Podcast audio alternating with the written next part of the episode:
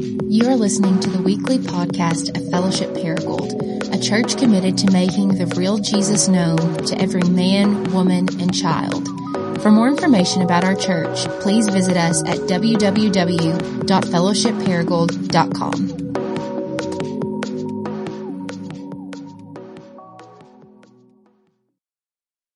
Acts chapter 13 is where we're going to be, and we're going to actually start in just a moment in verse 1. But before we do, I want to ask you a question. Does anyone in here ever feel stuck in prayer? You ever feel like when it comes to prayer, like there's a wall between you and between God, and you're not really sure who put the wall up? I mean, is it on your side? Is it on God's side? Anyone ever in here ever feel like maybe whenever you sit down to pray, like, I don't know, maybe you're like me and your mind runs 100 miles per hour and you think about what's on your to do list, or your mind just kind of spins out of control with anxiety. Or maybe you sit down and, like me, sometimes uh, you're just tired and you have a fog over your brain and you know you're supposed to pray, but, but Netflix just seems so much more appealing, or just kind of like vegging out and staring at a screen. Is anybody else in there? Is it just me that feels that way? Okay. Or maybe you're in here and you're like, actually, I kill it in prayer. Like, I'm really consistent in my prayer life. However, though you pray regularly, if you can be honest, maybe for some of you today, you still feel like your prayers are hitting a ceiling. Uh, maybe when you look at your prayers, you feel like the majority of them are actually even going unanswered. And because of this, you can't shake this feeling that maybe there has to be more that you can be doing when it comes to prayer.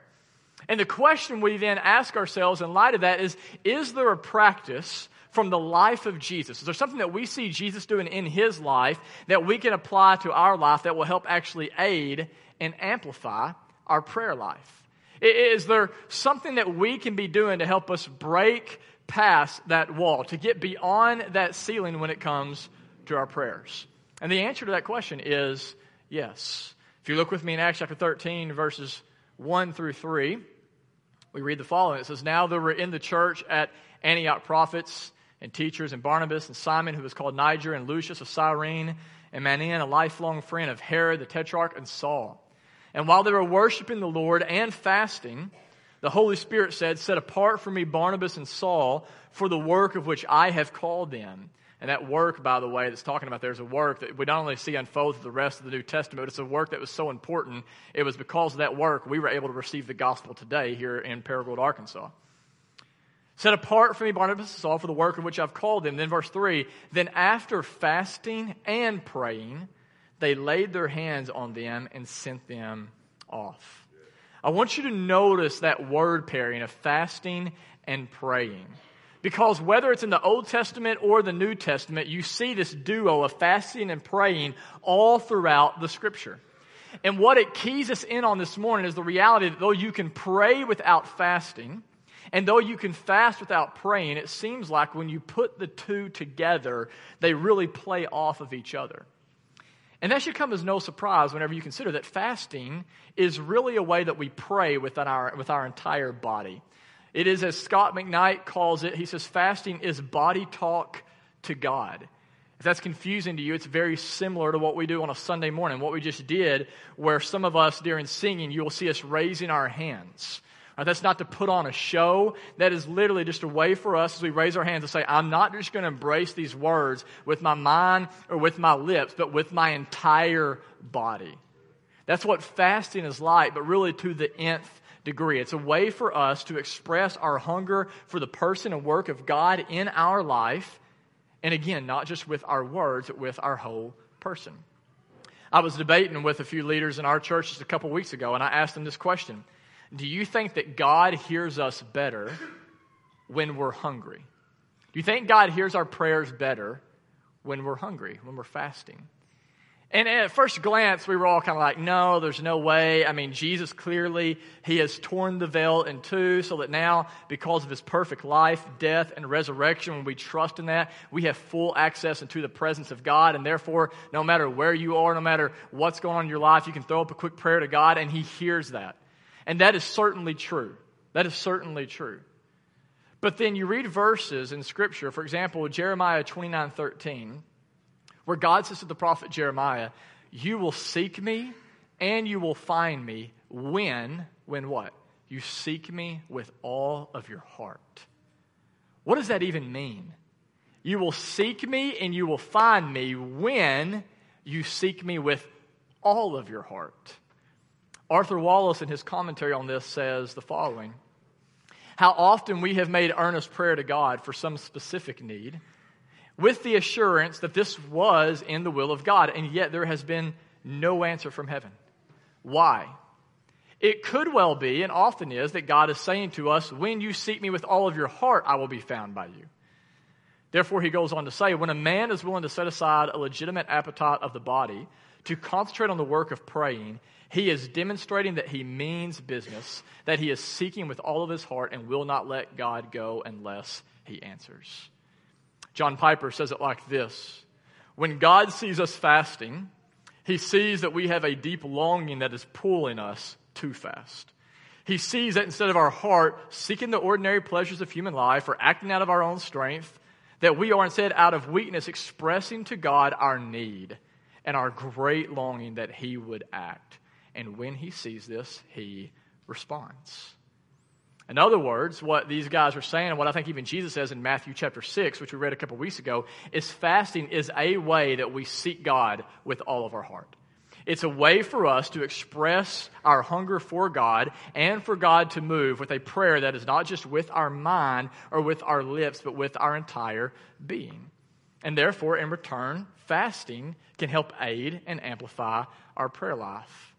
And in particularly, if you're taking notes this morning, we see fasting do this. We see fasting amplify our prayer life in five different areas, five subcategories or specific types of prayer, if you will, where we see prayer and fasting coupled together in Scripture. And if you're taking notes again, the first place that we see in Scripture where fasting actually serves as an ally to our prayers is when it comes to repentance. Now, I know that the word repentance is kind of a dirty word in our culture right now. But I really believe it's a word that, guys, we have got to recover, rediscover, and reapply to our lives if we are going to experience a personal renewal and a revival and then truly experience the life that God has created us to experience. And the scriptures are actually full of examples where we see prayer and fasting coupled together for the purpose of repentance. For example, 1 Samuel chapter 3. You don't have to turn there, I'll put it on the screen. 1 Samuel chapter 3, verse 3 through 6. It says, And Samuel, said to all the house of Israel, If you are returning to the Lord with all of your heart, uh, there's that idea again, returning to the Lord with all of your heart, then put away the foreign gods of Ashtoreth from among you, and direct your heart to the Lord, that's prayer, and serve him only, and he will deliver you out of the hand of the Philistines. So the people of Israel put away the Baals and the Ashtoreth, and they served the Lord only. Then Samuel said, Gather all of Israel at Mizpah, and I will pray to the Lord. So they gathered at Mizpah and they drew water and they poured it out before the Lord. And look, and they fasted on that day and said, We have sinned against the Lord. I want you to think for a moment about how flippant we can be in our culture, even in Christian culture, when it comes to sin. And as a result, I would say many people, even within the church, tend to live with this toxic shame and guilt in the back of their mind and on all their comments on Facebook. Typically, whenever we sin, if you think about it, we tell God we're sorry in our mind and that we're going to try harder to be better, and then we just try to kind of like move on from it as quick as possible without thinking about it anymore. And that sounds good, but the problem with that is eventually we sin again, and then again, and then again. And if we never really experience true repentance, we live with this hangover of shame and guilt or this mild depression or insecurity. If you are in here today and you are living in habitual sin, you know that nothing robs you and your, your confidence in yourself and in God than living in habitual sin. And if that's where you are this morning, I just want to encourage you to consider fasting as a way of repentance. Not as a way to punish yourself, not as a way to prove to God how sorry you really are, but for a way, not every time that you sin, but from time to time, to feel the full weight of your sin so that you can sincerely take that sin to Jesus where the forgiveness and freedom has already been purchased for you there. And if you hear that this morning, you're like, man, this sounds legalistic. Well, think about it like this if you have kids. Uh, my wife and I have three kids, and our two oldest are 16 months apart. They actually even uh, sleep in the same room in bunk beds. Um, it's Nora and Wyatt, and, and they are best friends. They also fight like cat and dogs. And I found this picture uh, that was from three years ago. I don't know actually if we still have that on the screen. Maybe we can throw it on there. If not, that's okay. Um, okay, yeah, there it is. And uh, yeah, isn't that pitiful? And so that is a Nora 1, Wyatt 0, okay? And so uh, he's just like, why, Dad, would you let this happen to me? And so whenever this happened, uh, after Nora tried to basically rip off her brother's face, I, I, I grabbed Nora and I didn't say to her, ah, you know, babe, I mean, it just happens. You know, we all lose our temper. No big deal, right? We all sin and fall short of the glory of God, right? There's grace for this. I mean, what I did is I grabbed her and I took her into the bathroom where we were with Wyatt, and, and I said, babe, look at his face. Like, look what you did to him. Like, like you, you've hurt your brother. He's bleeding. Like, he's in pain. He's crying because of what you've done. And I did that not because I just wanted Nora Kate to just sit in shame and guilt, but I needed, I wanted her in that moment to feel the full weight of what she had done so that she could then sincerely apologize for her own sinfulness and then hopefully as a result receive forgiveness from Wyatt. Now, unfortunately for Nora, her brother's not always quick to forgive her. But fortunately for us, the scripture is clear that no matter who you are or what you've done, our Father in heaven is always quick to forgive those who come to him with their sin. And, and, the point I just want to make is this: if you want to truly taste forgiveness this morning, like I'm not talking about like, like yeah, like yeah, mentally I know I'm forgiven, but I'm talking about like you want to feel forgiven. I've never met anybody who feels too forgiven. If you want to feel fully forgiven, listen, guys, you have to first feel remorse over your sin. And oftentimes, fasting can help us feel that remorse because, unlike its counterpart, feasting, which we talked about last week and we'll talk about again in the next two weeks, right? Feasting is like this feel good practice. Fasting is not about trying to feel good. Fasting is about empathizing with God. It's meant to tune our hearts to His so that we can see ourselves, including our sin, just as God does. And therefore, when we fast, what it does is oftentimes, rather than us being flippant about sin, we can feel the full weight of that sin and then take it to Jesus, who bore the weight of that sin on the cross, and there finally feel the forgiveness, the forgiveness and the freedom that He has purchased for us by His blood. And so here, here's just what I would say. Next time that you're experiencing shame or guilt over your sin and you can't shake it, just one uh, maybe suggestion is rather than trying to numb your pain with food or, or with social media, or I mean, you just feel in the blank, what if instead of doing that, what if you just fasted and you prayed? What if you took time just to feel that and to take it to God? Again, and not for the purpose of earning God's love, but for the purpose of receiving in full, feeling in full the love that has already been poured out for you through Jesus Christ. Secondly, on that note, we see fasting and prayer coupled together for the purpose of grief. If you look on the screen at Nehemiah chapter 1, verse 4, which should be a familiar passage to you, considering we went through the whole book of Nehemiah earlier this year. Nehemiah says this As soon as I heard these words, and what he's talking about here is he just heard the words that the walls in Jerusalem have been torn down. Back in the ancient times, if you didn't have walls around your city, you wouldn't have a city. And because Nehemiah's heart broke for what broke or what broke the heart of God, he says this when I heard these words, I sat down and I wept and I mourned for days. And look at this. And I continued, here it is again, fasting and praying before the God of heaven. Think about how different this is in our culture. In our culture, when we face a tragedy, whether that be death or divorce, we typically do what? We typically turn to food, not away from food. If you think about a funeral, for example, a lot of times after a funeral, people will have what? A potluck. They'll have food. And there's nothing wrong with that per se. But have you ever noticed how when something happens, what is your, when something sad happens, what is typically your body's response to food?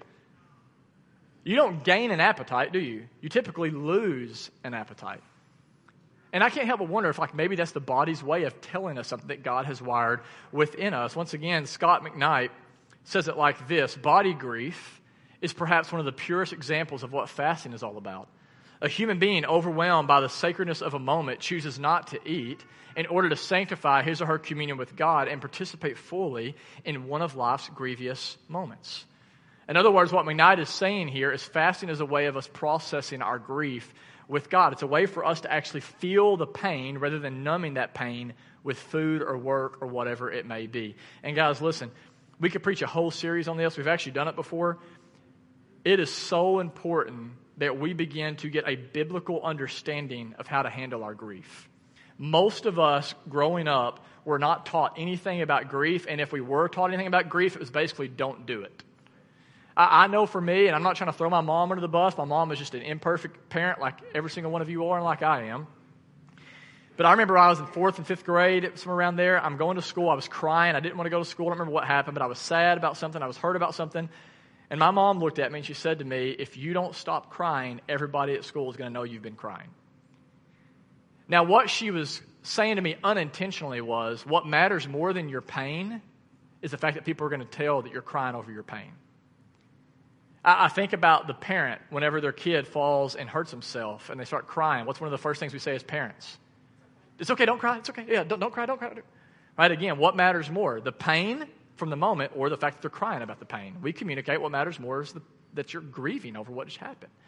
I think about a church building I was in just recently here in our city. It has rules in the foyer, and rule number four was always smile.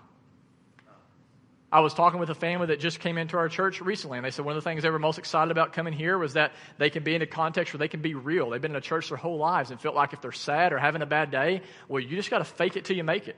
You come in with a big smile on your face because nobody wants to hear about how bad your life is or whatever else. And, and listen, basically, what we've been taught, whether intentionally or unintentionally, is that to grieve is to not have faith or to grieve is to be immature. But then you look at the scriptures, and what do we see Jesus doing? Jesus, the Bible says, was a man acquainted with sorrows. Jesus was a man that whenever he went to the tomb of Lazarus, even though he knew he was about to raise Lazarus from the dead, when he shows up to the tomb, he doesn't say, hey, hey, hey, everybody cheer up. Our loss is heaven's gain, right? He doesn't say that. He doesn't say, heaven gained an angel, or like, hey, you know what, I've been there. God's going to work together all things for the good. No, it says when Jesus showed up to the tomb, even though he knew he was going to raise Lazarus from the dead, the first thing he did was it says, Jesus wept. And that is not just like a little tear, like dab your eye. That was a, an embarrassing type, like, like snot flying type of cry. Jesus, when he walked up to the tomb, he let grief wash all over him. And the reality is, guys, if we're going to be disciples of Jesus, if we're going to become like Jesus, we have to learn how to grieve. And we have to learn how to grieve well. And one of the ways I think we can do that is simply by fasting. Therefore, what if the next time you experience loss, or you find yourself experiencing grief over whatever it may be in this world, rather than vegging out on Netflix or distracting yourself with work, what if you just fasted and you prayed as a way of processing that grief before the Lord? On that note, reason number three that we see prayer and fasting allied together is to cry out to God in a crisis. Second Chronicles 20, 1 through 2 says, After this, the Moabites and the Ammonites and some of the Meunites came against Jehoshaphat for battle. Some men came and told Jehoshaphat, A great multitude is coming against you from Edom and beyond the sea, and behold, they are in whatever the name of that place is. That is in, or that is called En Gedi. Just as the context for you, by the way, before I read any further, Israel has an army that is knocking on their doors, and they want nothing more than to wipe uh, Israel off the map. Okay? And they're an army that, humanly speaking, Israel cannot defeat. And so, how does Israel respond? What do they do? Do they go get bigger weapons? Do they go recruit more soldiers? Do they run and hide? No, verse 3, look at this. Then Jehoshaphat was afraid, and he set his face to seek the Lord. That's prayer. And he proclaimed a fast throughout all of Judah. And Judah assembled to seek the help from the Lord, again through prayer. From all the cities of Judah, they came to seek the Lord. And then the story goes on. There's this beautiful prayer at the end of this chapter. Listen to this. They say, For we are powerless against this great horde that is coming against us, O God. We do not know what to do, but our eyes are on you. There are examples all through Scripture where you see prayer and fasting coupled together for the purpose of calling out to God in the middle of a crisis. And we see it not only in Scripture, we see it throughout history. Um, how many of you got a chance to see Christopher Nolan's movie Dunkirk? How many of you the movie Dunkirk? Excellent movie. Um, the film is basically it's a true story about a battle that if it had been lost in World War II, it would have turned the whole tide of the battle. The film is great, but what it doesn't cover is actually what happened the day before Dunkirk. In fact, on May 26, 1940, what happened is King George called for a national day of prayer and fasting. We have a picture of it, I believe, we can put on the screen. This is a line of people, right, that are outside of Westminster Abbey that are trying to get into a church building that day to pray and fast. And this is just a snapshot of what you would have seen at every church building in the United Kingdom on this day, where people are praying and fasting for a move of God. And we know that what happened the next day after this is what we call Dunkirk, but it's what all of these people referred to as the miracle of Dunkirk. And the reason they referred to it as the miracle of Dunkirk is because three things happened after their fasting and praying. One, we see that on the same day of prayer and fasting, Winston Churchill, who was also there in this moment, he called for all the small boats. Like if you had a boat, you'd, you'd received a call for you to get in your boat and to cross the channel and to go rescue the soldiers who were stranded on the beach. Secondly, there was a violent storm that came on the entire French coast and grounded the German Air Force, making it to where they couldn't take off and kill the Allies.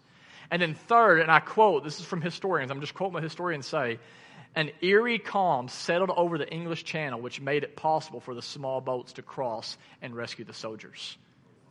Now, we read that and we say, ah, what a coincidence. But these people said, no, this is the miracle of Dunkirk.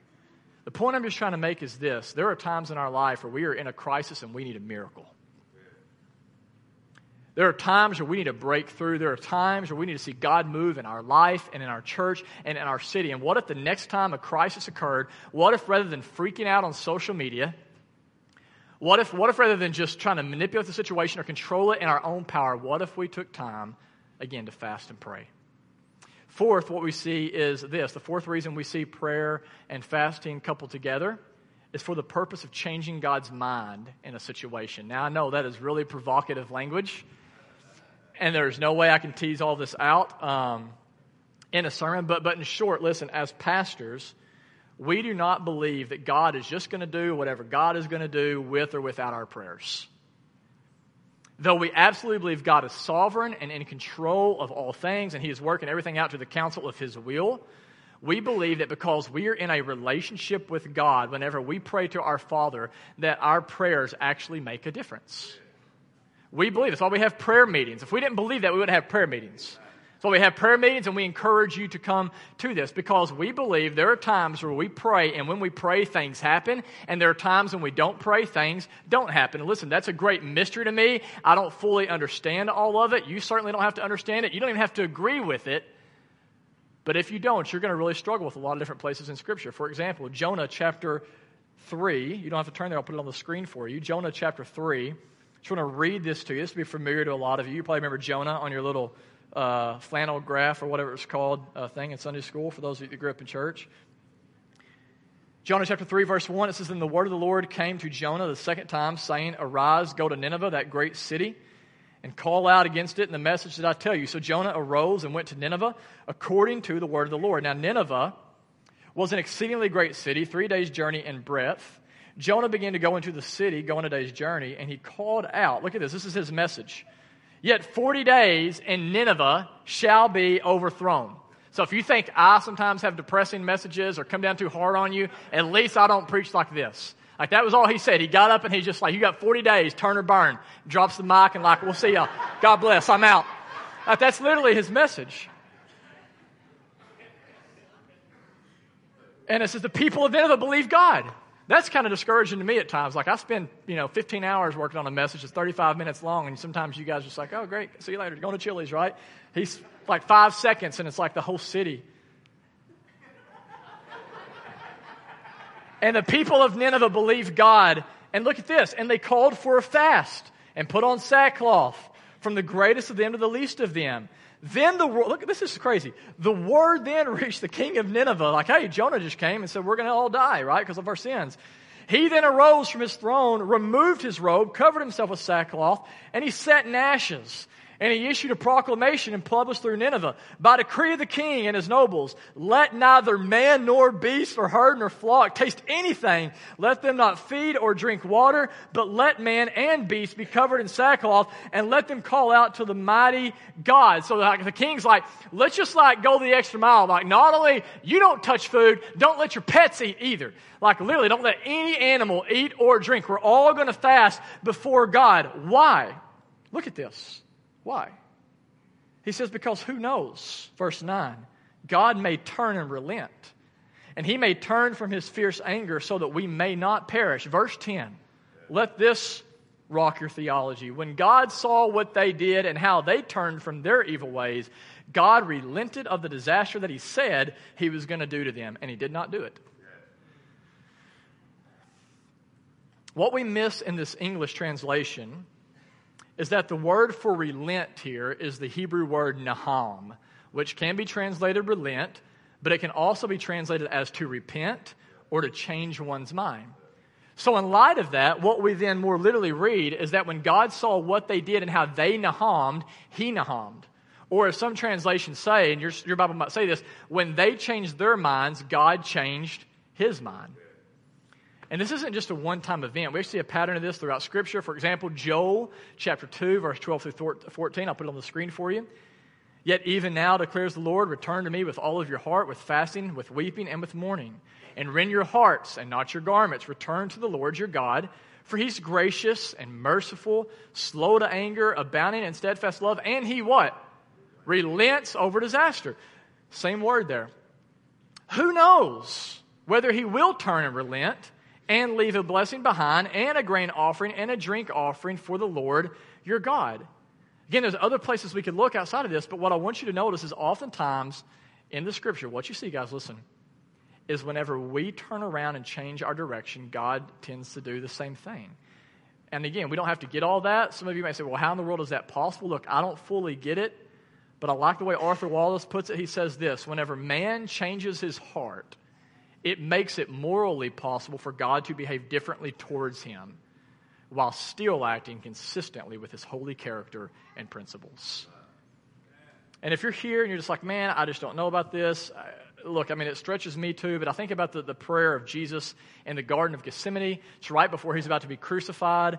And we always quote the end of that prayer, not thy will be done, but your will. We pray it all, in every prayer we pray it, right?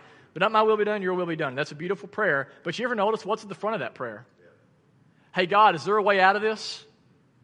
What's he talking about? He's talking about the cross, which is kind of Jesus' gig.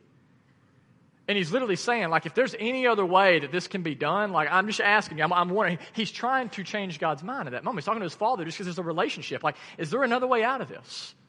Now, he does come at the end and say, Not my will be done, but yours. And here's the point. Yes, there's a place for us to absolutely say, Man, I just take it as it is. I surrender to you. It is what it is. But then there's a time for us to seek. There's a time for us to knock. There's a time for us to say, God, I don't agree with this. I want this to change. I want to. There's a time for us to absolutely fast and to pray for the purpose of trying to change God's mind. Now, we know God is always going to act according to his will and do what is good, right, and perfect. But there's still a time for us to do this. Finally, in light of that, in the fifth place, where we see prayer and fasting as a natural ally, is around the idea of getting to know God's mind in a situation. I don't know about you, but for me, most of the time when I'm praying, I'm not trying to change God's mind. I'm just trying to know it. Anybody else there? It's like I'm just trying to like know, like God, what is it that you have for me? Like what what do I go right? Do I go left? Like what is it that you have. And I think fasting is one of the best ways that I know to help sharpen our mind's focus so that we can cut through the noise and hear the voice of the Holy Spirit. If you go back to Acts chapter 13, where we started, and we're almost done this morning, but Acts 13, again, if you look, verse 2, it says, while they were worshiping the Lord and fasting, the Holy Spirit said. So they're worshiping, right? They're fasting. And while they're fasting, what happens? This is prayer. They hear the Holy Spirit speaking to them clearly and he says, Set apart for me Barnabas and Saul for the work of which I have called them. Right? If they, just, if they got this wrong, it, it, it has a totally different trajectory, right? I mean, the, and this, this sets the pace, like I said, for, for the gospel to come to where we are today. But they, they're fasting, they hear the Holy Spirit, and then again, after fasting and praying, they laid their hands on them and sent them off. As I mentioned earlier, you do not have to fast to pray. But from the best I see, when you fast, you give your mind the best chance possible to cut through the noise and to listen to God speaking over you into your present situation and your future. Which is why, whenever as pastors we go to make a big decision in the church, like in July when we sit together with the leaders and we try to think about where we are as a church and where we're going, we'll call for the leaders to fast and to pray. It's a way for us to cut through the noise and the busyness of life and just hear God clearly speaking to us through His Holy Spirit. So there you have it. There's five types of prayer for which fasting is a natural ally. It's to repent, to grieve, to call out to God in a crisis, to change God's mind, and to know God's mind. All that being said, the practice for this week is on our app.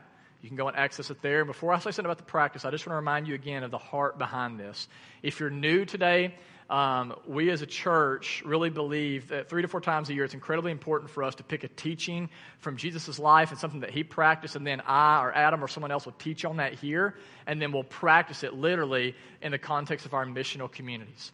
And the reason we do this is I want you to think about this. We right now live in an age of just information overload. Like, we are not hurting for information. Would you agree? You can get whatever you want. I mean, it's right there at your fingertips. I read one statistic this past week that said one edition of the New York Times, aka fake news, right? It contains more information than a 17th century Englishman would have encountered his entire lifetime. Isn't that crazy? And so, as a result of this, many of us have grown up conditioned from childhood to hear lots of information, maybe even be inspired by the information, and yet doing nothing about it. And because we know this is true, as pastors, we want to try to guard our church from falling into this trap. We don't just want to be hearers of the word, we want to be doers of the word. Okay? And so, three to four times a year, again, we pick a practice from Jesus' life, we teach on it. We don't assume anybody knows it, we teach on it, and we practice it together. And this week, a lot of that, the practice is really simple it's to fast Okay, and you can do that from sun up to sundown. You can do that for 24 hours. You can do that through breakfast and lunch. I mean, you decide it's between you and God. Um, but what we want to encourage you to do this time is this. A couple weeks ago, we, we talked about fasting, and we said one of the reasons to fast is to do it so you starve your flesh and feed on the Spirit. And that is certainly true.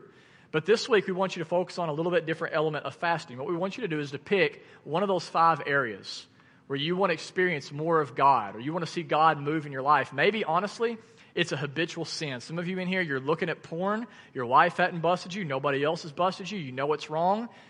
You're convicted by it, but you haven't been able to shake it. I don't know what it may be for some of you this morning, but there's something in your life. Maybe it's a habitual sin. Maybe for you, it's grief. You've never really processed your grief in a healthy way. You just kind of try to like get busy and just get over it and don't. I don't know what it may be, but I want to encourage you to pick one of those five things. And then whenever you fast, when you feel a hunger pain, every time you feel a hunger pain, pray to God about whatever it is that you're burdened about. Take that hunger pain to God in prayer. And listen, sometimes sometimes when you fast and pray, you're going to experience something really beautiful and really amazing. Um, a couple weeks ago, this was for me. I was fasting and praying, and I was actually kind of having a discouraging moment just in a lot of some things in ministry and dealing with some of my own shame, you know, not being good enough and got to be better. And, anyways, I was fasting and I was praying, and I, and I prayed to God. I said, God, I would really appreciate if you would send someone like Paul Whaley into my life to give me a word of encouragement. Now, some of you know Paul Whaley. He preached four or five weeks ago here. I don't have Paul Whaley's number. He don't have my number. First time I'd met him was when he preached here, but I know he has one of the healthiest churches in our country, and I really admire what he has to say. And so I just pray. I didn't even mean Paul Whaley necessarily, just someone like Paul Whaley. God sent him into my life. And you know what happened? By 2 p.m. that day, I get this text. Hey, Jared, this is Paul Whaley. Love being at your church, bro. God is on the move there. Very proud of you. I watched you. I listened to your people and observed a spirit filled, healthy church. Bro, don't listen to the lies from the enemy. Keep running the race. I would join your church tomorrow. Now, I don't share that to be like, hey, guys, you're really part of a great church. Paul Whaley says so. Like, I share that because I didn't prompt that. I didn't ask for his number. I didn't get a hold of Chuck and say, hey, Chuck, you think maybe you could like drop a little seed in Paul's, you know, like heart, maybe see if you can call. I, I a that was just a conversation I had with the Lord. Fasting and praying, the Lord takes it, the Holy Spirit prompts him, he's obedient to the Holy Spirit, gets my number from Chuck, he never had it, and shot me that text. Sometimes when you fast and pray, something amazing will happen like that. Other times, you know what's going to happen? You're just going to get hangry. Seriously. And you're going to obsess over the hamburger station, right? And you're going to get frustrated with your family. You know, I mean, sometimes, right, you're going to feel really close to God, and other times you're just going to crash and you're going to lose your temper with your spouse and your kids. Not that I have, but you probably will, right? and so, the point I just want to make as we come to a close is listen, the practices, the spiritual disciplines, whether it's praying or silence and solitude or reading the scriptures, fasting, they don't always work right there and right then on. They don't. They, they don't. And that's actually a good thing because, listen, if the practices worked on the spot every time we did that, or we, they, or we felt like they worked on the spot every time, you know what would happen? We would reduce our relationship with God to a transaction that was simply about us getting instant gratification whenever we wanted it. And therefore, what would happen is we would view the spiritual disciplines as this coin we put into the vending machine anytime we just want goodies to fall from heaven. And if that's your approach to the spiritual disciplines or how you view fasting, listen to me, and we're almost done. Please hear this. I want to make this very clear because I think I can be misunderstood in a lot of some of the things I've said this morning. More than fasting, more than fasting being a ritual you do for God for the purpose of getting instant gratification. Fasting is about a relationship with God for the purpose of long term fulfillment. I want to say that again. Fasting, more than it being about a ritual you do for God for the purpose of getting instant gratification, fasting is about a relationship with God for the purpose of long term fulfillment. And that long term fulfillment, hear me, that long term fulfillment, I'm telling you guys, does not come from getting goodies, it comes from getting God, who is the author of life who is the giver of gifts, and therefore, as the giver of gifts, must be better than the gifts themselves, who alone is good, right, and perfect.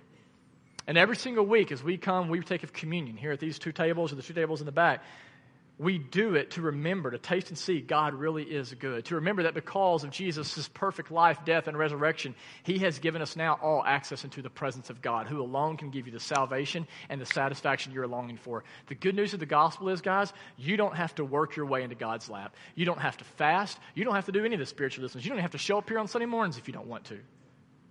Jesus Christ has paved the way for you through his work not your work into the presence of God so that you can receive the fulfillment you're longing for. And as you come to the table today, here's what I want you to do.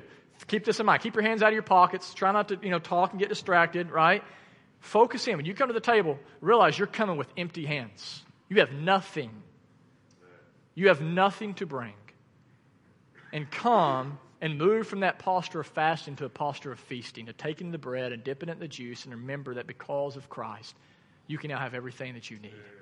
If you are here today and you are a Christian, you're a disciple of Jesus, you've trusted in Christ, you're invited. It Doesn't matter if you're a member of this church or not. You're invited to this. Tear a piece of bread, dip it in the juice. Two in the front, two stations in the back. Gluten-free option for those of you that want it in the back. And uh, if you're here today and you're not a Christian, man, I really hope today is the day of salvation for you. I really, really do. There is nothing that would bring me greater joy than to be some, see some of you right now this morning pass from death to life. God is crazy about you. The Bible says he rejoices over you singing. You've never felt love, I promise you, like the love of the Father. And today, if you want to experience that love, there is nothing getting in the way of that except your own pride. You cannot sin too much. You can't. You cannot. God's grace is sufficient. And so if you're here today and you want to experience the love the Father already has for you, then you can come and you can talk to me. I'd love to, to share with you about next steps. And you don't have to come to me, you don't have to come up here. God's here. You just go to Him where you are. You can go to Him where you are. But if you want directions on next steps, I would love to talk with you. I know Adam be here, would love to do the same thing. So, in light of that, let's stand together. The band's going to come forward. And I want to pray for us. We'll sing another song. It's a celebratory song. Is that right, band? So after you take a communion, let me encourage you to do this, okay? Because I think we get a little uh, confused on this. Um, we still consider this a part of worship. I know it's I know it's you know it's been an hour and whatever, fifteen minutes, twenty minutes since we started. Um, sometimes maybe we just want to like you know grab the communion, like okay, we're done. We think this we think of this as a response time. Okay, it's a time for us rather than just kind of like being hearers of the word, not doers, and just okay, I heard that now next we grab communion, we receive that, and then what I'd encourage you to do is, is return to your seats. It's going to be five minutes, I think, roughly, probably five to seven minutes before we're done, right? Take the bread, communion, go back to your seats if you can. If you can't, no problem, right? No one's going to judge you for that, except maybe Sean Goodson, but uh, we won't. And uh, just kidding, Sean. We'd encourage you to come back and sing with us, okay, in response to what God has done for us. Let me pray for us, and we'll go ahead and partake. Father, I thank you so much for. Um, for your word that you have given us that is active and living and sharper than a two edged sword. I thank you for each man, woman, and child who is here today. God, I, I pray that, that, that truly that we will open our hearts up to experience you as you really are. I pray that as we partake of communion, that, that the gospel will become as real and tangible in our own lives as that bread and juice is in our mouths. I pray for someone who maybe does not know you, the Holy Spirit, right now, would you convict them, give them the sweet conviction of your Holy Spirit? Help them to see maybe they have religion, but they don't have a relationship. And I pray that God, they will turn from trusting. They're trusting in something, Lord. They're putting faith in something. And I pray that they will refocus that and they will put it completely and firmly in you, in your perfect life, death, and resurrection. It's in Jesus' name that we pray. Amen.